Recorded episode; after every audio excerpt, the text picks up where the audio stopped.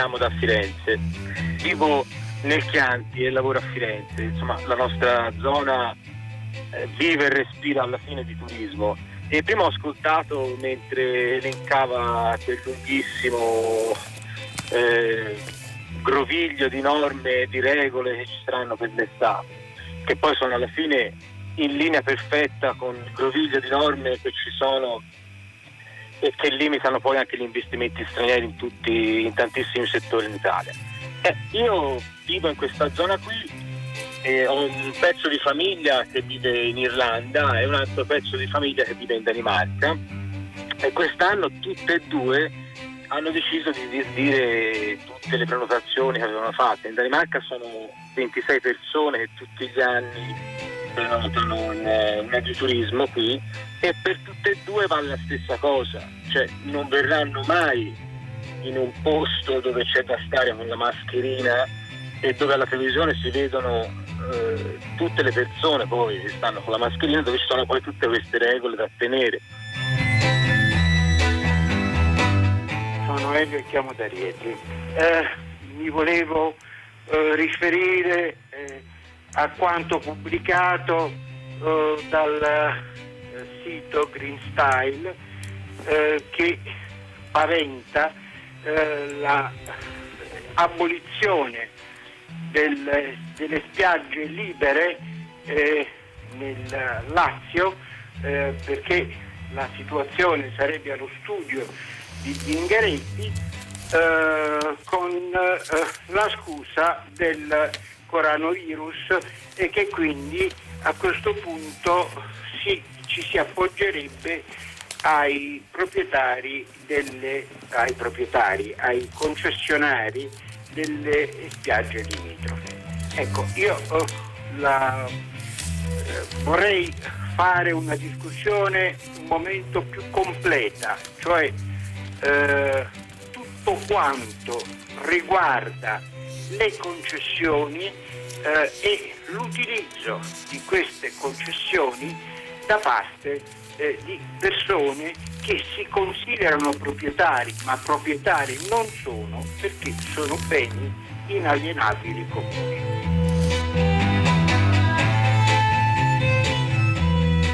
Sono le 10, 4 minuti e 10 secondi, una buona giornata da Pietro del Soldato, benvenuti a tutta la città ne parla che come avrete capito dopo questo interessante filo diretto di stamattina prima pagina, sono arrivati anche molti messaggi su questo, si occupa dell'estate che sarà, che come, come, sarà questa um, stagione 2020 nelle nostre spiagge, nelle città d'arte, in montagna, ci potremo muovere, potranno arrivare turisti stranieri, questa sembra davvero l'ipotesi più improbabile. E poi se davvero ci potremo andare per esempio a mare, in quali modalità, ci abitueremo a questa eh, estate a distanza? Eh, quando in realtà il, il, corpo, le sensazioni sono piene di, come dire, di, hanno bisogno della libertà, la libertà di movimento, anche la libertà di contatto, ci siamo abituati così per eh, molti e molti anni, dovremmo cambiare, cambiare atteggiamenti, speriamo solo per l'estate 2020.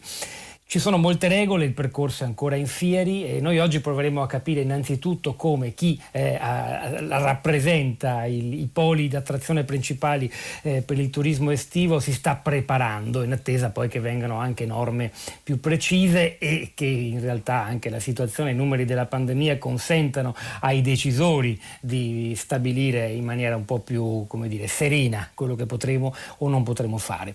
Vi ricordo il nostro numero 335 56 34 296, mandateci sms, whatsapp sulle vostre idee, paure, quello che volete, insomma o speranze attese per quest'estate. E noi invece cominciamo, cominciamo subito con Tommaso Sacchi, buongiorno e benvenuto. Buongiorno, buongiorno Tommaso Sacchi è assessore alla cultura, design e moda del comune di Firenze, ha lanciato insieme ad altri suoi colleghi un grido d'allarme per le città d'arte in ginocchio. Buongiorno anche a Marco Buticchi, benvenuto. Buongiorno, buongiorno. Marco Buticchi è uno scrittore, ma anche, ha anche uno stabilimento balneare a Lerici, in provincia di La Spezia, in Liguria. Ricordo tra i suoi romanzi, per la sua attività di scrittore, gli ultimi Stirpe di navigatori e poi Il segreto del faraone nero, entrambi pubblicati dall'editore Longanesi. Buongiorno ah, anche a Angelo. Abritore di ombrelloni, innanzitutto. Quindi. innanzitutto questa è la veste di oggi. E vediamo come però, con quanta distanza tra un ombrellone e l'altro, tra poco ce lo racconterà lei. Angelo Iellici, buongiorno e benvenuto. Iellici non so se mi senta.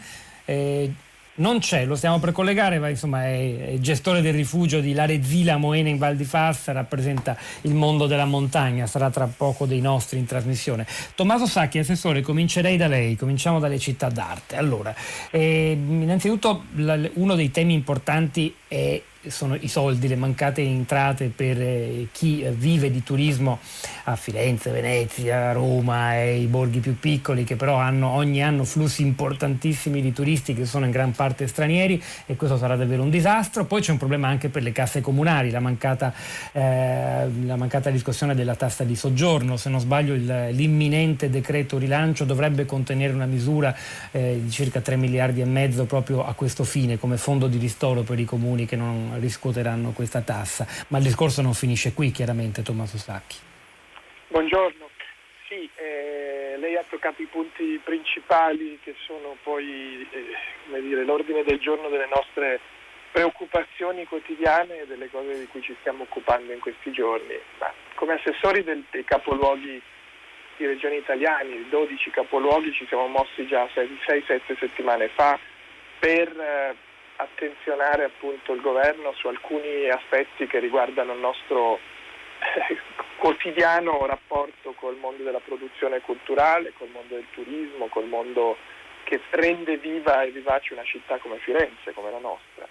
Ma io le dico, lei ha detto, eh, la correggo parzialmente perché ha detto eh, sì. che la norma in uscita dovrebbe prevedere, che il decreto in uscita dovrebbe prevedere il ristoro di una parte della tassa di soggiorno, purtroppo nelle bozze che stiamo vedendo eh, non è così, o meglio, dovrebbe essere riportata all'interno del decreto la, eh, una parziale eh, trasferimento di denaro che fa parte di quel fondo comuni, di quel fondo cura città che si è, si è chiesto a gran voce nelle ultime settimane, ma purtroppo non ho visto, almeno nelle bozze, poi mi riservo di vedere la versione definitiva, non ho visto il ristoro di quella che è eh, considerata per noi città d'arte una tassa importantissima, che è la tassa turistica, la tassa di Sì, mi ero fermato su alcune indiscrezioni sì. giornalistiche così che No, no, ma ha fatto bene scorsi. perché poi ci sono pareri diversi e si fa fatica senza un testo di legge in mano a capire di che mm. cosa si sta parlando e anch'io agisco con prudenza per non dire cose che poi magari vengono, speriamo, rettificate dai fatti e dall'evidenza del decreto.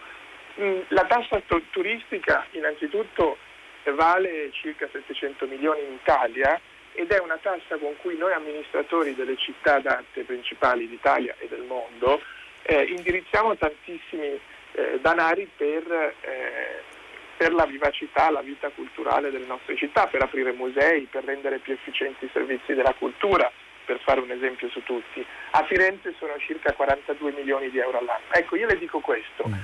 Le città d'arte oggi sono in ginocchio.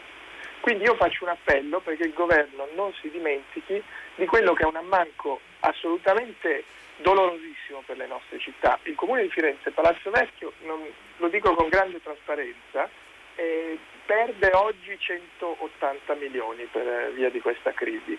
Allora io credo che per non rischiare un default, lo dico con grande serietà, eh, nessuno ha la responsabilità di quello che dico, per non rischiare un, grande, un gravissimo default che pagheremmo per molti anni, bisogna che su questa tassa di soggiorno ci sia dire, un'azione immediata da parte del governo, che per i mesi di lockdown si agisca eh, ristorando, ridando eh, ossigeno ai nostri comuni, ristabilendo la quota che eh, ovviamente non abbiamo potuto incassare.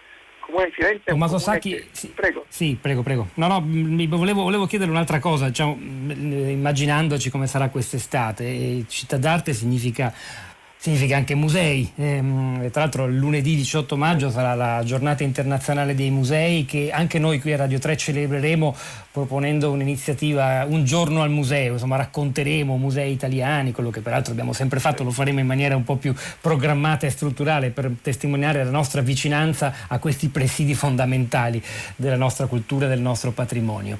E però ecco, ehm, con tutti i limiti, rispettando le regole di distanziamento sociale, certo forse aprendo soltanto a turisti italiani, difficile che vengano da tanti altri paesi eh, stranieri eh, i visitatori, qualcosa si potrà aprire, si potrà fare a Firenze, a Venezia, a Roma oppure in tutti i centri più piccoli che rappresentano il, il, il disseminato patrimonio sterminato del nostro paese.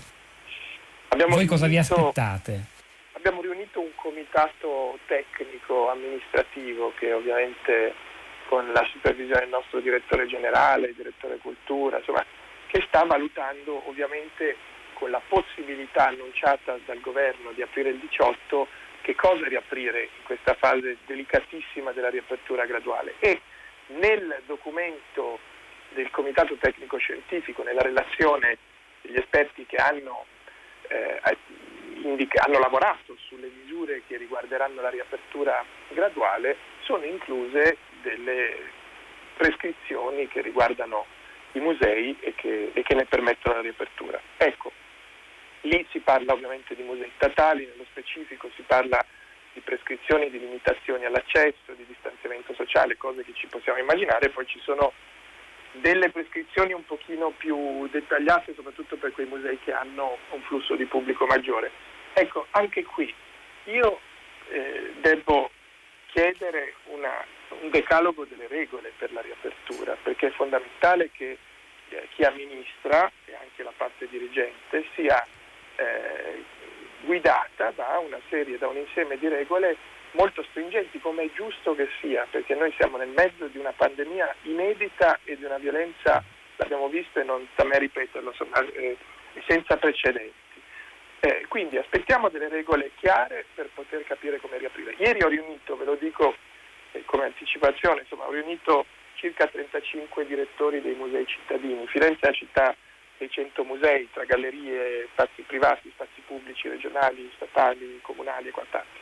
Ne ho riuniti circa 35 perché sono i soggetti che hanno iniziato a ragionare su questo tema della riapertura. Ecco, c'è una una forma di prudenza che io condivido, eh, quindi il 18, lo dico soprattutto per gli ascoltatori, non sarà la giornata in cui tutto sarà riaperto. Noi come Palazzo Vecchio, i musei civici sono otto in città eh, e io sto valutando con i nostri eh, direttori e dirigenti che cosa gradualmente riaprire, ma sarà una riapertura molto parziale e non è detto che il 18, ripeto, sto aspettando il decreto per capire le regole incluse, non è detto che il 18 aperto. Insomma adesso mi spiace aver fatto questo quadro tutt'altro che roseo, tutt'altro che felice, eh ma no, purtroppo eh, la, è la situazione. Questa, questa è la realtà.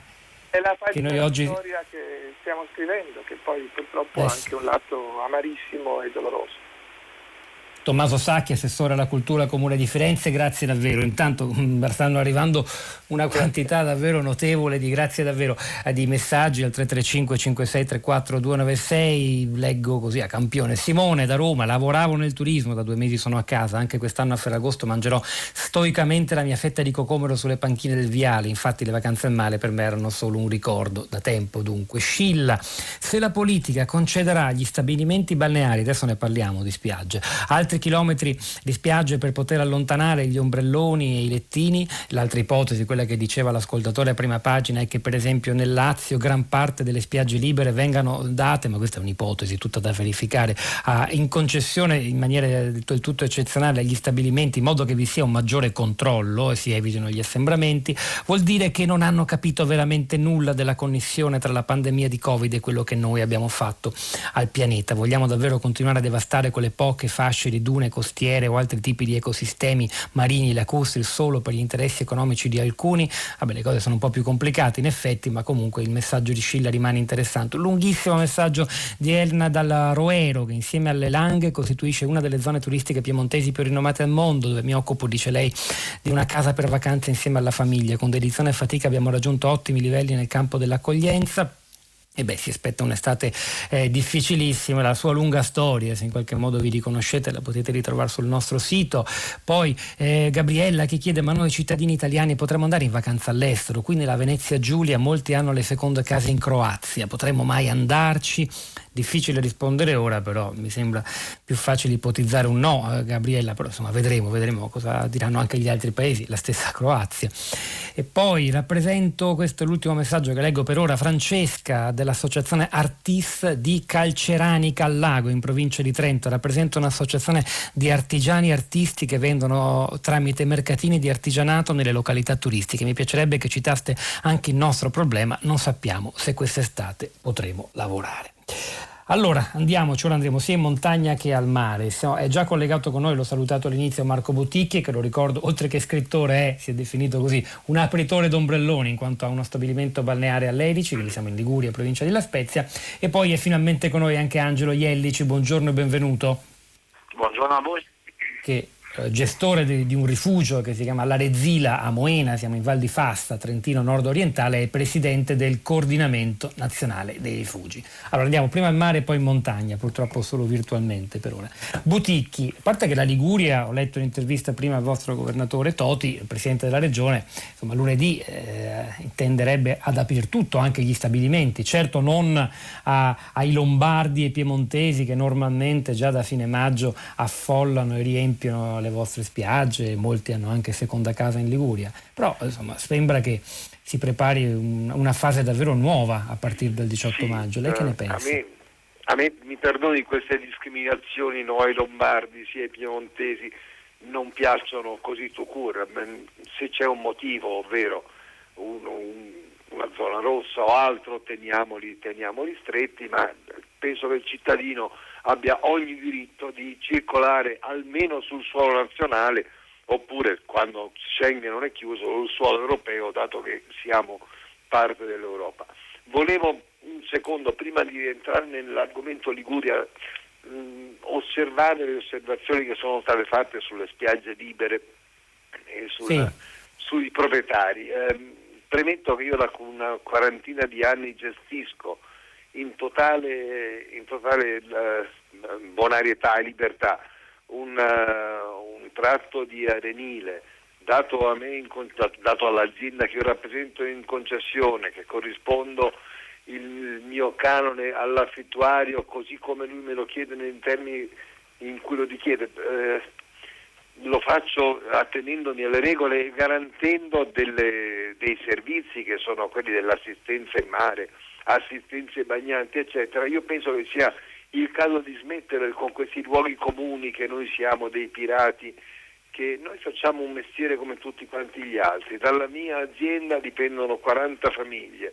Eh, non solo dalla mia azienda, noi abbiamo, eh, inven- ci siamo inventati un centinaio di anni fa una perla del turismo italiano che si chiama turismo costiero. Il turismo costiero oggi rappresenta il 3,7 del del, del, PIL europeo, forse il 6, 7, forse anche l'8% del prodotto interno lordo italiano.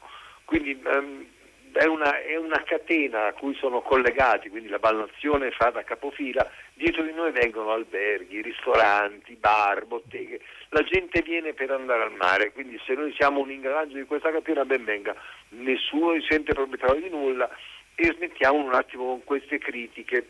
Eh, io va di bene che parlo contro i miei interessi perché potrebbe sembrare che qualsiasi concorrenza mi dia fastidio, ma il fatto che eh, come si fa a gestire le spiagge libere con il distanziometro, con l'obbligo di stare a distanza? Io non vorrei essere nei panni del mio sindaco, lo vedo, lo vedo abbastanza affannato per la gestione delle spiagge delle spiagge sarà un grosso problema. Io non lo so, grazie al cielo io non, non, me, ne, non me ne dovrò occupare, però qualche cosa dovranno trovare per tenere la gente a distanza.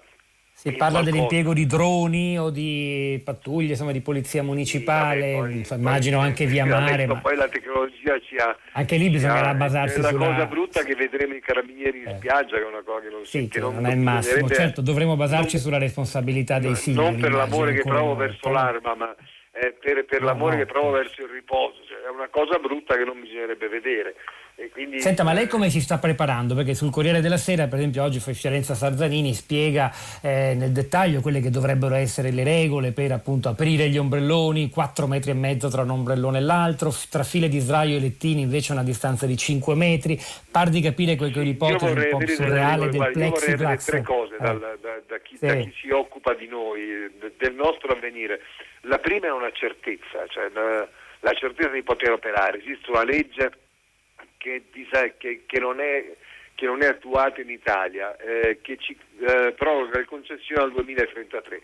La prima che sia attuata questa legge per dare certezza al nostro futuro, perché pensi bene che molti di noi andranno in questi giorni nelle banche a chiedere prestiti e la prima cosa che gli chiederanno ma il vostro contratto concessorio quando scade?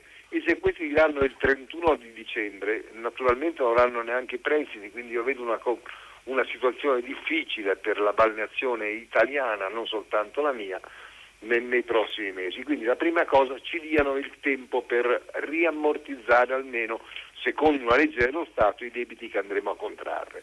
La seconda cosa ci diano regole certe quando la fanno a chi la spara più grossa. Io sull'intervista del Corriere dico, beh, dateci anche un po' di domopac di carta stagnola e rosmarino, perché oltre al plexicas attorno all'ombrellone, così cuciniamo bene i clienti.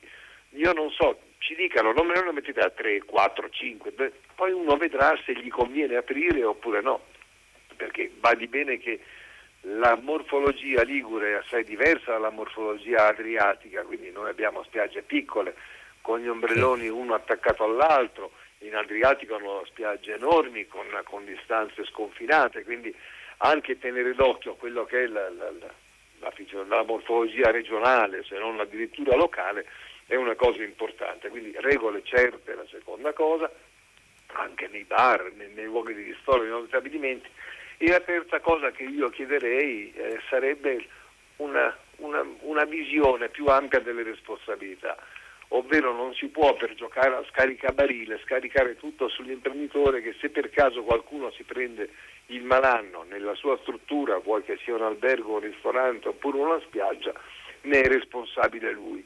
Eh, guardi, io l'ho scritto anche su, sul, sui giornali con i quali collaboro, eh, mi sono stupito di quest'Italia, è una cosa che mi dà un sacco di forza, il fatto che noi ci siamo trovati di fronte a un paese improvvisamente maturo, responsabile, ligio e soprattutto degno. Beh, è stata una cosa bellissima secondo me e di questo io mi fido. Allora diamo maturità e, de- e dignità alle persone. Adesso vedo che anche lì fanno anche la strada più grossa, mettiamoci il braccialettino, andiamo in giro con il metro, distanziamoci con... Ma accidenti, ma non lo vedi che uno ti viene vicino, stagli lontano. Quindi, eh, sì, è stato proprio il suo presidente di regione Toti a parlare di un braccialetto dato ai bagnanti visto, che vibra se una persona si avvicina a meno di un metro. Senta Botichi, io mi, la, mi, fermerei qui soltanto perché vogliamo dare un po' di completezza a questo viaggio estivo scusate, eh, un po' prematuro, certo, scusate, andando in montagna. Eh, sì, se vuole concludere, prego, però dopo diamo spazio anche agli altri. Prego, no, no, ho detto scusate il tempo che ho richiesto, mi scusavo no, anzi, no, dire. La ringrazio, eh, lo so, infatti, anzi, direi che in pochi minuti è riuscita a dire molte cose molto chiare e anche dire riflessioni di carattere generale. E dicevo, ci spostiamo da Mari Montaggia con, con Angelo Iellici che rappresenta il coordinamento nazionale dei rifugi. Saluto anche un'altra persona che è con noi a proposito di viaggi, viaggi in Italia e viaggi soprattutto all'estero. Quanti di noi hanno legato le proprie esperienze di vacanze e viaggi in giro per il mondo allo sfogliare la guida Lonely Planet? Responsabile per Lonely Planet in Italia è Angelo Pittro. Buongiorno e benvenuto. Allora, eh, Angelo Iellici, eh, al mare ci saranno grossi problemi, chissà come gli stabilimenti riusciranno anche solo a sostenere i costi con molte meno persone a distanza di 5 metri l'ombrellone dall'altro e in montagna e i rifugi, quei luoghi dove spesso si passano delle meravigliose notti in alta quota, sotto le stelle, ovviamente in spazi molto ridotti, questo consente di vivere davvero l'alta montagna o anche senza dormirci di andare, di andare a mangiare, di ristorarsi dopo una camminata di tante ore. Eh, sarà possibile fare il vostro lavoro come vi state attrezzando ad affrontare l'estate, non solo nelle Dolomiti dove lavora lei, ma in tutto l'arco alpino e negli Appennini? Ma, eh, il rifugio, eh, già il nome rifugiarsi serve in fondo per, per quello e riteniamo importantissimo per il turismo come catena l'apertura dei, dei rifugi. Eh, infatti in estate se chiediamo ai nostri ospiti estivi, moltissimi dicono io, io vado in montagna per, per andare per, per rifugi. Noi apriamo. Ovviamente abbiamo in, in grosse difficoltà, in grossissime difficoltà, perché eh, abbiamo queste piccole eh, aziende. In, in, realtà attorno alla nostra gente ci sono ampi spazi, ampi spazi, questo sicuramente, il bosco, i prati, eh, c'è aria, eh, c'è un, un, una, una zona enorme, ma poi abbiamo queste aziende piccole, solitarie, che purtroppo non possono uh, accogliere moltissime persone. Sentivo eh, il signore prima di, di, me che parlava di responsabilità e noi, io, io credo che il rifugio sotto questo aspetto è, è all'apice delle, eh, responsabilità, perché il rifugio è nella, nella nostra missione di ospitare.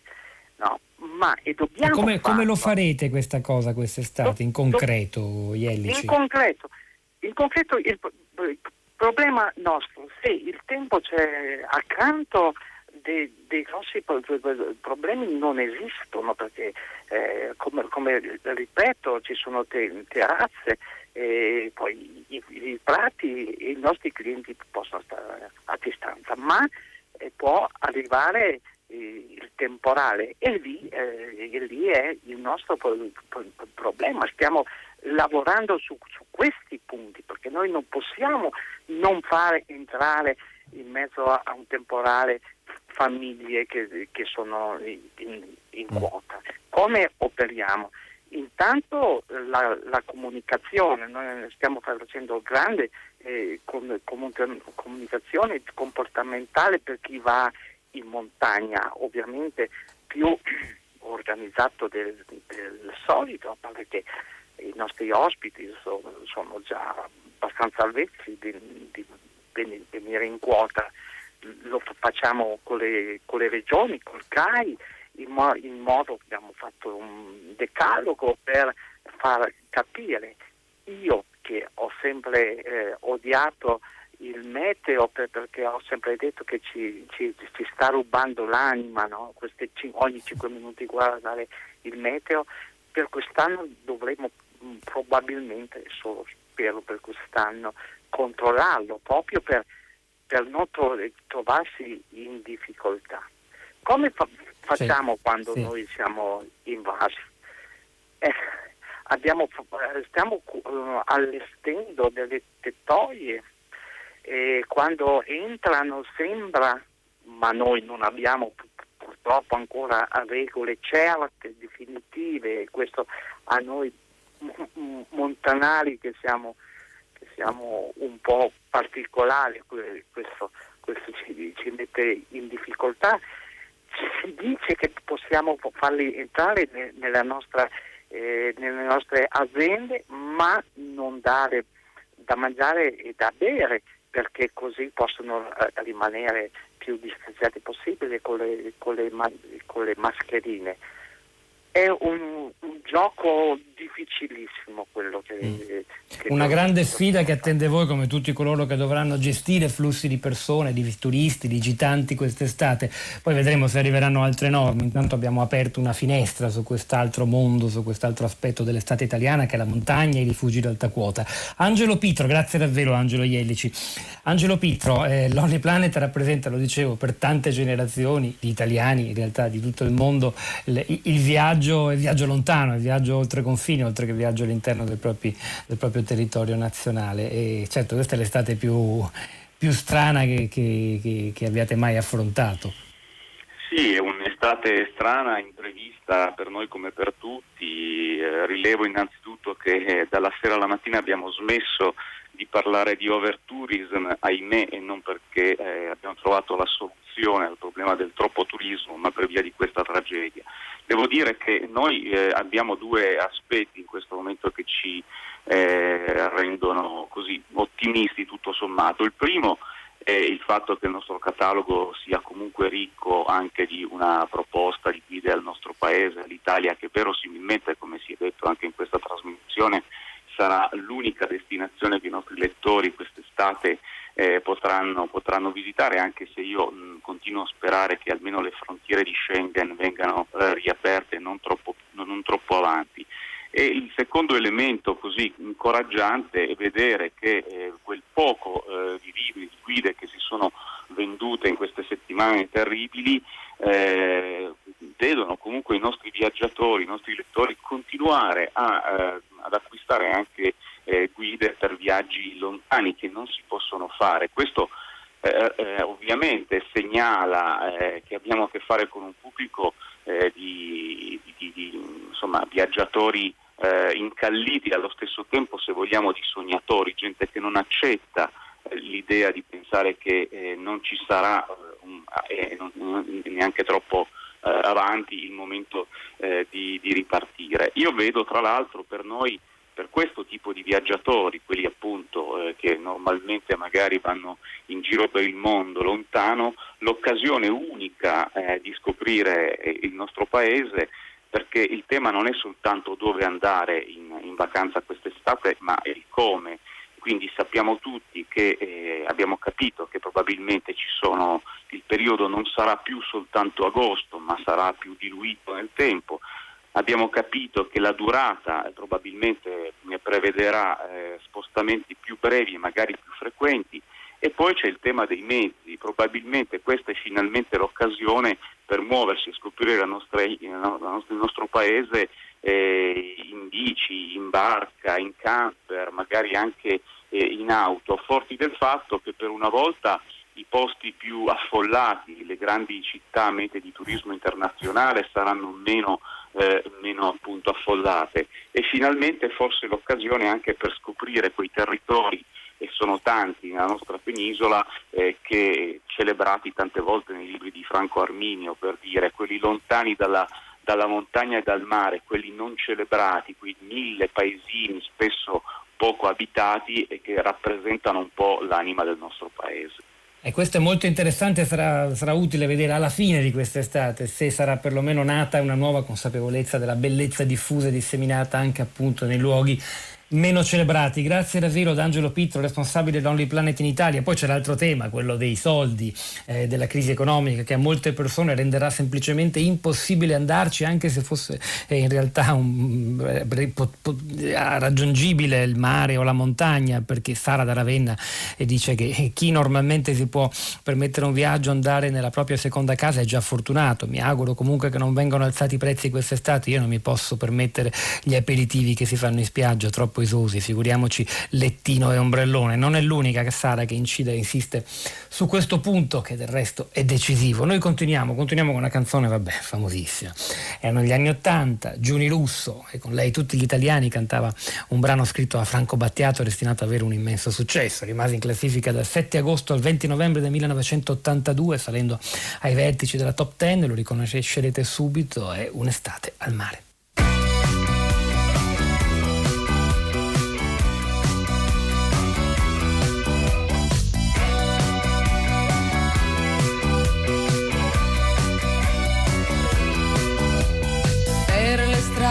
Mercenarie del sesso che procurano fantastiche illusioni. Senti la mia pelle come vellutata ti farà cadere in tentazioni. Per regalo voglio un harmonizer con quel trucco che mi sdoppia la voce. Quest'estate ce ne andremo al mare per le varie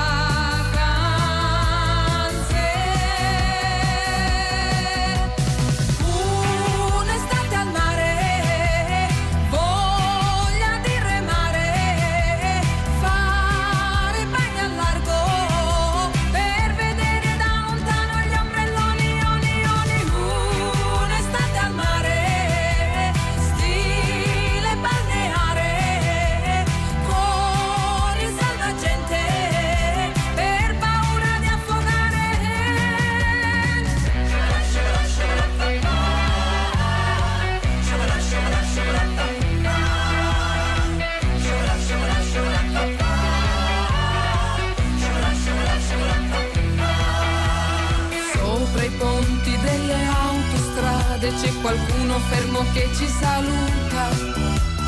Senti questa pelle come profumata, mi ricorda l'olio di Tahiti. Nelle sere quando c'era freddo si bruciavano le gomme di automobili. Quest'estate voglio divertirmi per le vacanze.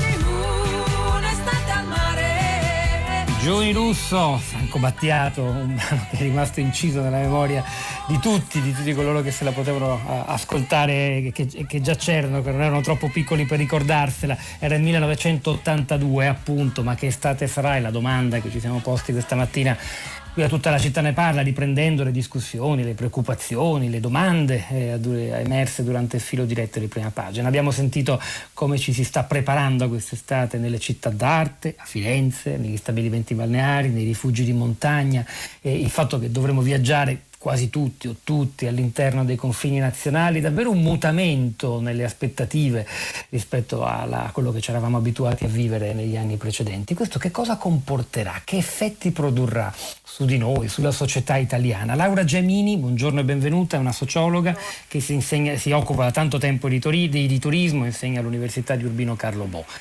Gemini, benvenuta. Buongiorno, grazie. Immagino che visti i suoi interessi se lo sarà chiesto lei, come, come ci cambierà anche questo diverso modo di, di andare in vacanza, di rapportarci al territorio, non più mete lontane, quindi non più l'estate come un cambio radicale, dovremmo stare magari vicini a casa, ancora non sappiamo quanto e come potremo valicare i confini regionali del resto. Che effetti produrrà tutto ciò? Ma eh, sì, guardi, io me lo, sono, me lo sono chiesto anche se sto aspettando di eh, avere poi dei, dei dati scientifici, cioè di sentire poi effettivamente dalle persone eh, cosa pensano o meglio ancora come avranno vissuto questa estate così strana. eh. Questo eh, diciamo che sarebbe la cosa più interessante da scoprire. Per ora così da un piccolo osservatorio personale, mi sembra che fondamentalmente la- eh, il bisogno più forte che, eh, che le persone esprimono eh, non sia tanto la necessità di spostarsi, di andare, di viaggiare, che ovviamente è una mancanza forte che si sente perché a tutti piace molto viaggiare ed è sicuramente una delle esperienze più gratificanti da tutti i punti di vista. Però mi sembra che il problema più sentito sia quello della mancanza di socialità, già un termine come quello di distanziamento sociale, dire, ha già portato simbolico, oltre che mh, come dire, reale, eh, molto forte. Quindi eh, mi sembra che immagino un- un'estate in cui pur stando eh, più nelle, vivendo di più le proprie città, i propri mondi vicini, anche gli spazi no, più, più prossimi, quello che si cercherà sia di ritornare un po' alla, alla vicinanza con gli altri. E mi sembra ad esempio che anche tutta una serie di iniziative che si stanno prendendo qui, ad esempio come stanno lavorando certi festival no, della, della cultura, penso al Festival di Sant'Arcangelo dei teatri, anche perché è quello più vicino a me, sta proprio riprogettando una possibilità non solo di, eh, come dire, di rifornire, cioè di non far morire quell'occasione rituale importantissima sul piano cu- culturale del nostro paese, ma anche di mettere le persone nelle condizioni di fare quella cosa insieme, visto che i contenuti, ad esempio, culturali non è che ci siano mancati in questo periodo, anche grazie alla rete. No, non ci sono, ci è mancata la, la socialità che è una cosa poi tipicamente italiana, diciamo, Esatto, in questi sì. ultimi decenni ha reso possibile una fruizione condivisa della cultura, il grande mondo dei festival che noi stiamo anche cercando di raccontare. A questo proposito vi ricordo che dopo domani, eh, no, venerdì sarà per noi la giornata del Salone del Libro a Radio 3, molti dei nostri programmi anche questo ospiteranno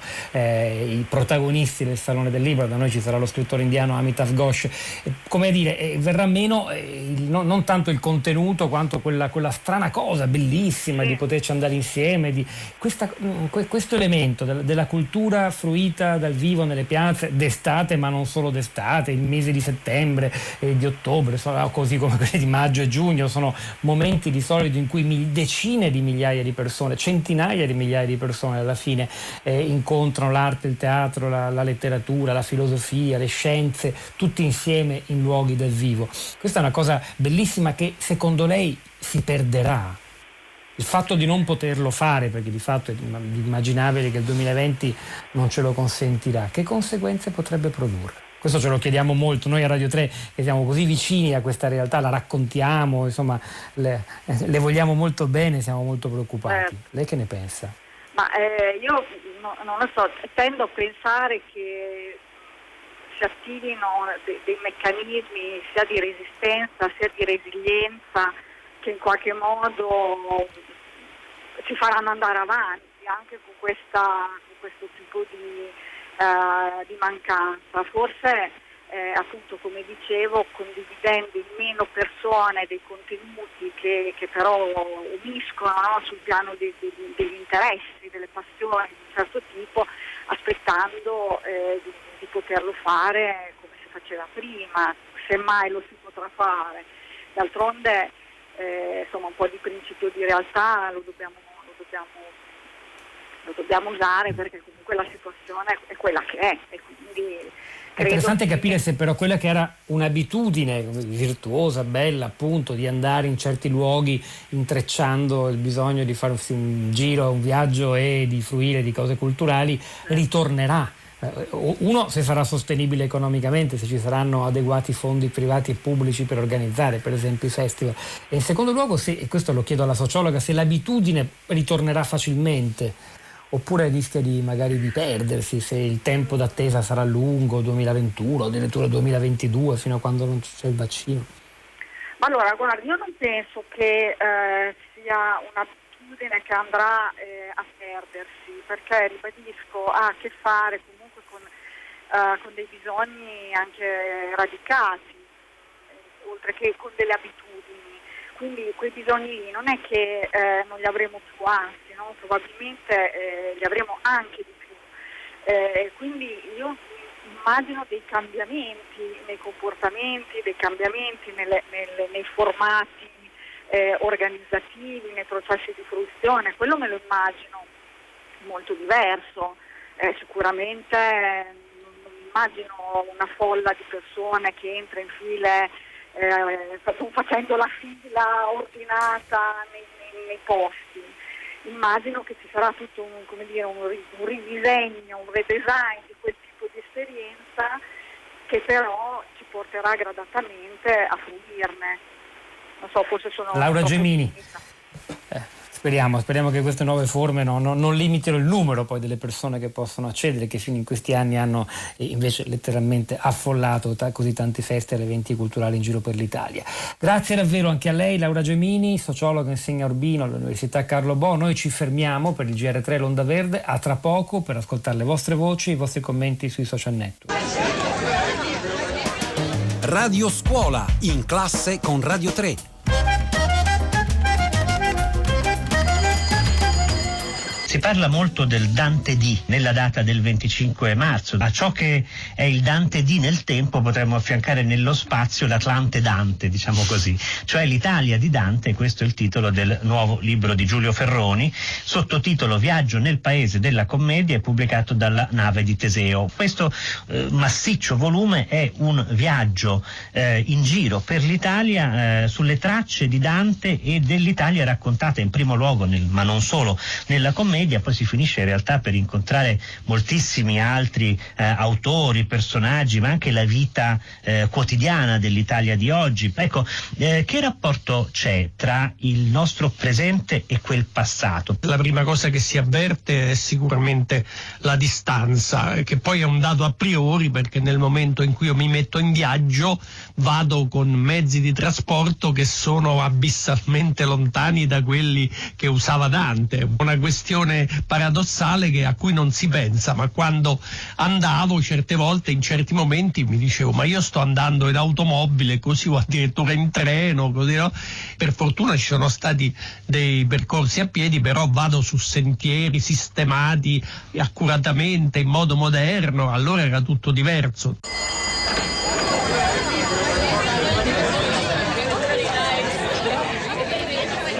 Quanto mai appropriata questa lezione da Radio Scuola. Radio Scuola è questo fantastico mini sito che abbiamo creato, lo ritrovate sul sito di Radio 3 in cui stiamo pubblicando giorno dopo giorno, settimana dopo settimana, nuove lezioni suddivise in materie, diverse materie. Oggi è il eh, turno di letteratura italiana e letteratura straniera, entrambe curate dalla nostra collega Clementina Palladini che lavora a Fahrenheit.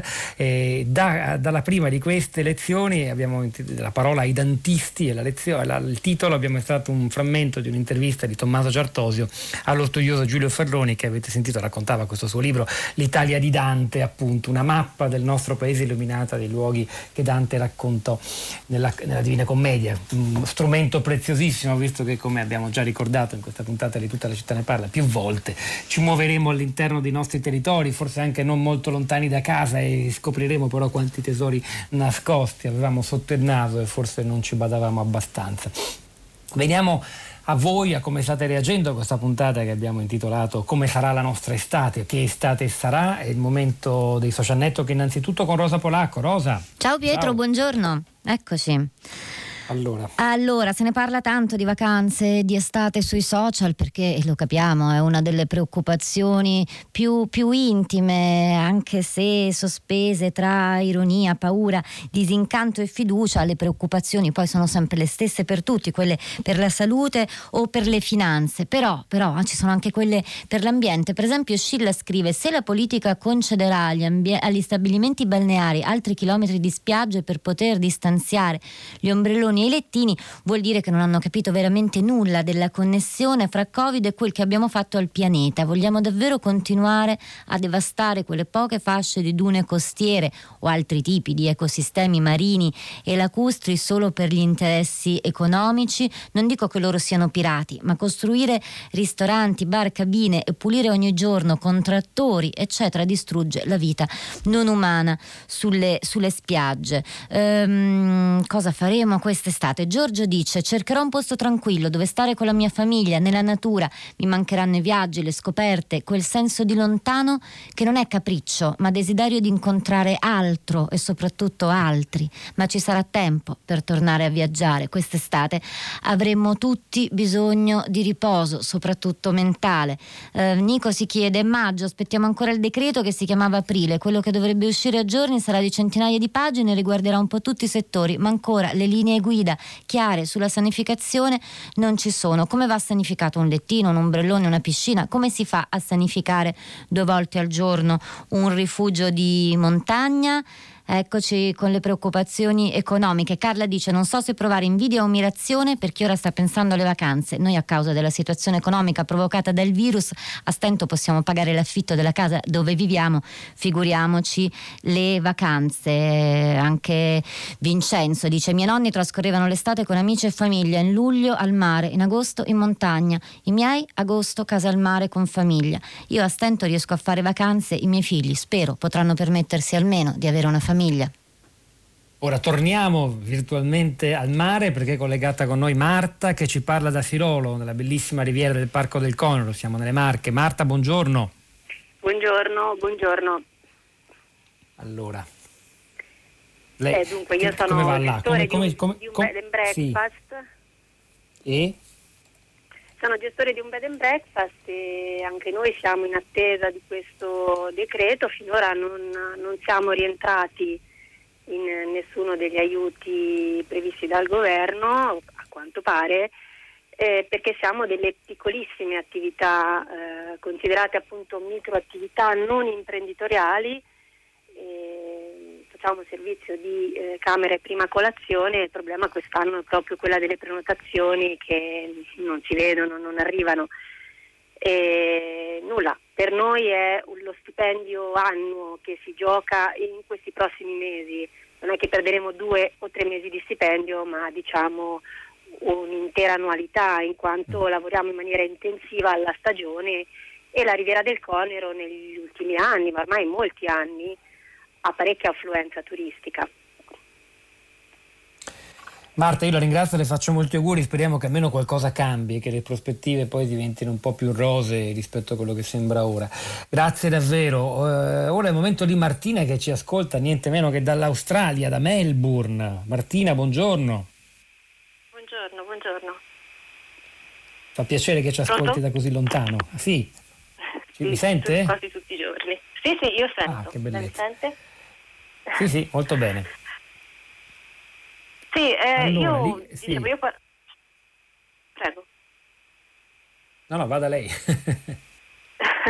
No, io dico, io parlo da Fiorentina, io non, non vivo più a Firenze da dieci anni e torno ogni, ogni anno, ogni due. E, ehm, come vedo i miei familiari cambiare, vedo anche la città cambiare. È giusto che eh, sia così, però eh, quello che io ho potuto vedere negli ultimi dieci anni a Firenze eh, non è proprio una cosa gratificante perché questo, eh, c'è stata un'invasione del turismo di massa eh, che ha completamente distrutto, a mio parere, il tessuto urbano.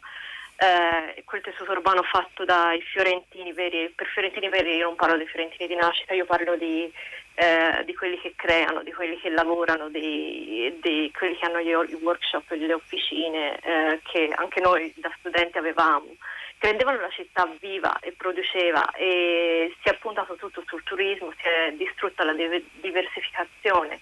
Si è voluto scommettere in una direzione unica, questo è quello che le ultime giunte hanno voluto fare negli ultimi 15 anni e quando si scommette a volte si perde e, e forse se si fosse mantenuta quella diversificazione economica e sociale eh, si- a questo punto eh, quella parte della popolazione che è stata completamente scacciata da Firenze, dagli Airbnb, dai ristoranti vegan tutto quello eh, che io ho visto eh, rimpiazzare eh, le varie officine e quant'altro, eh, forse ci sarebbe stato quel supporto economico e chiaramente ora eh, chi lo dà? Ah, molto interessante quello che sta dicendo Martina da Melbourne, ci torneremo, la ringraziamo anche per ascoltarci tutti i giorni dall'Australia, devo dire, ci fa particolarmente piacere e andiamo, anche se il tempo è poco, da Pino che ci parla da Faenza. Pino, buongiorno.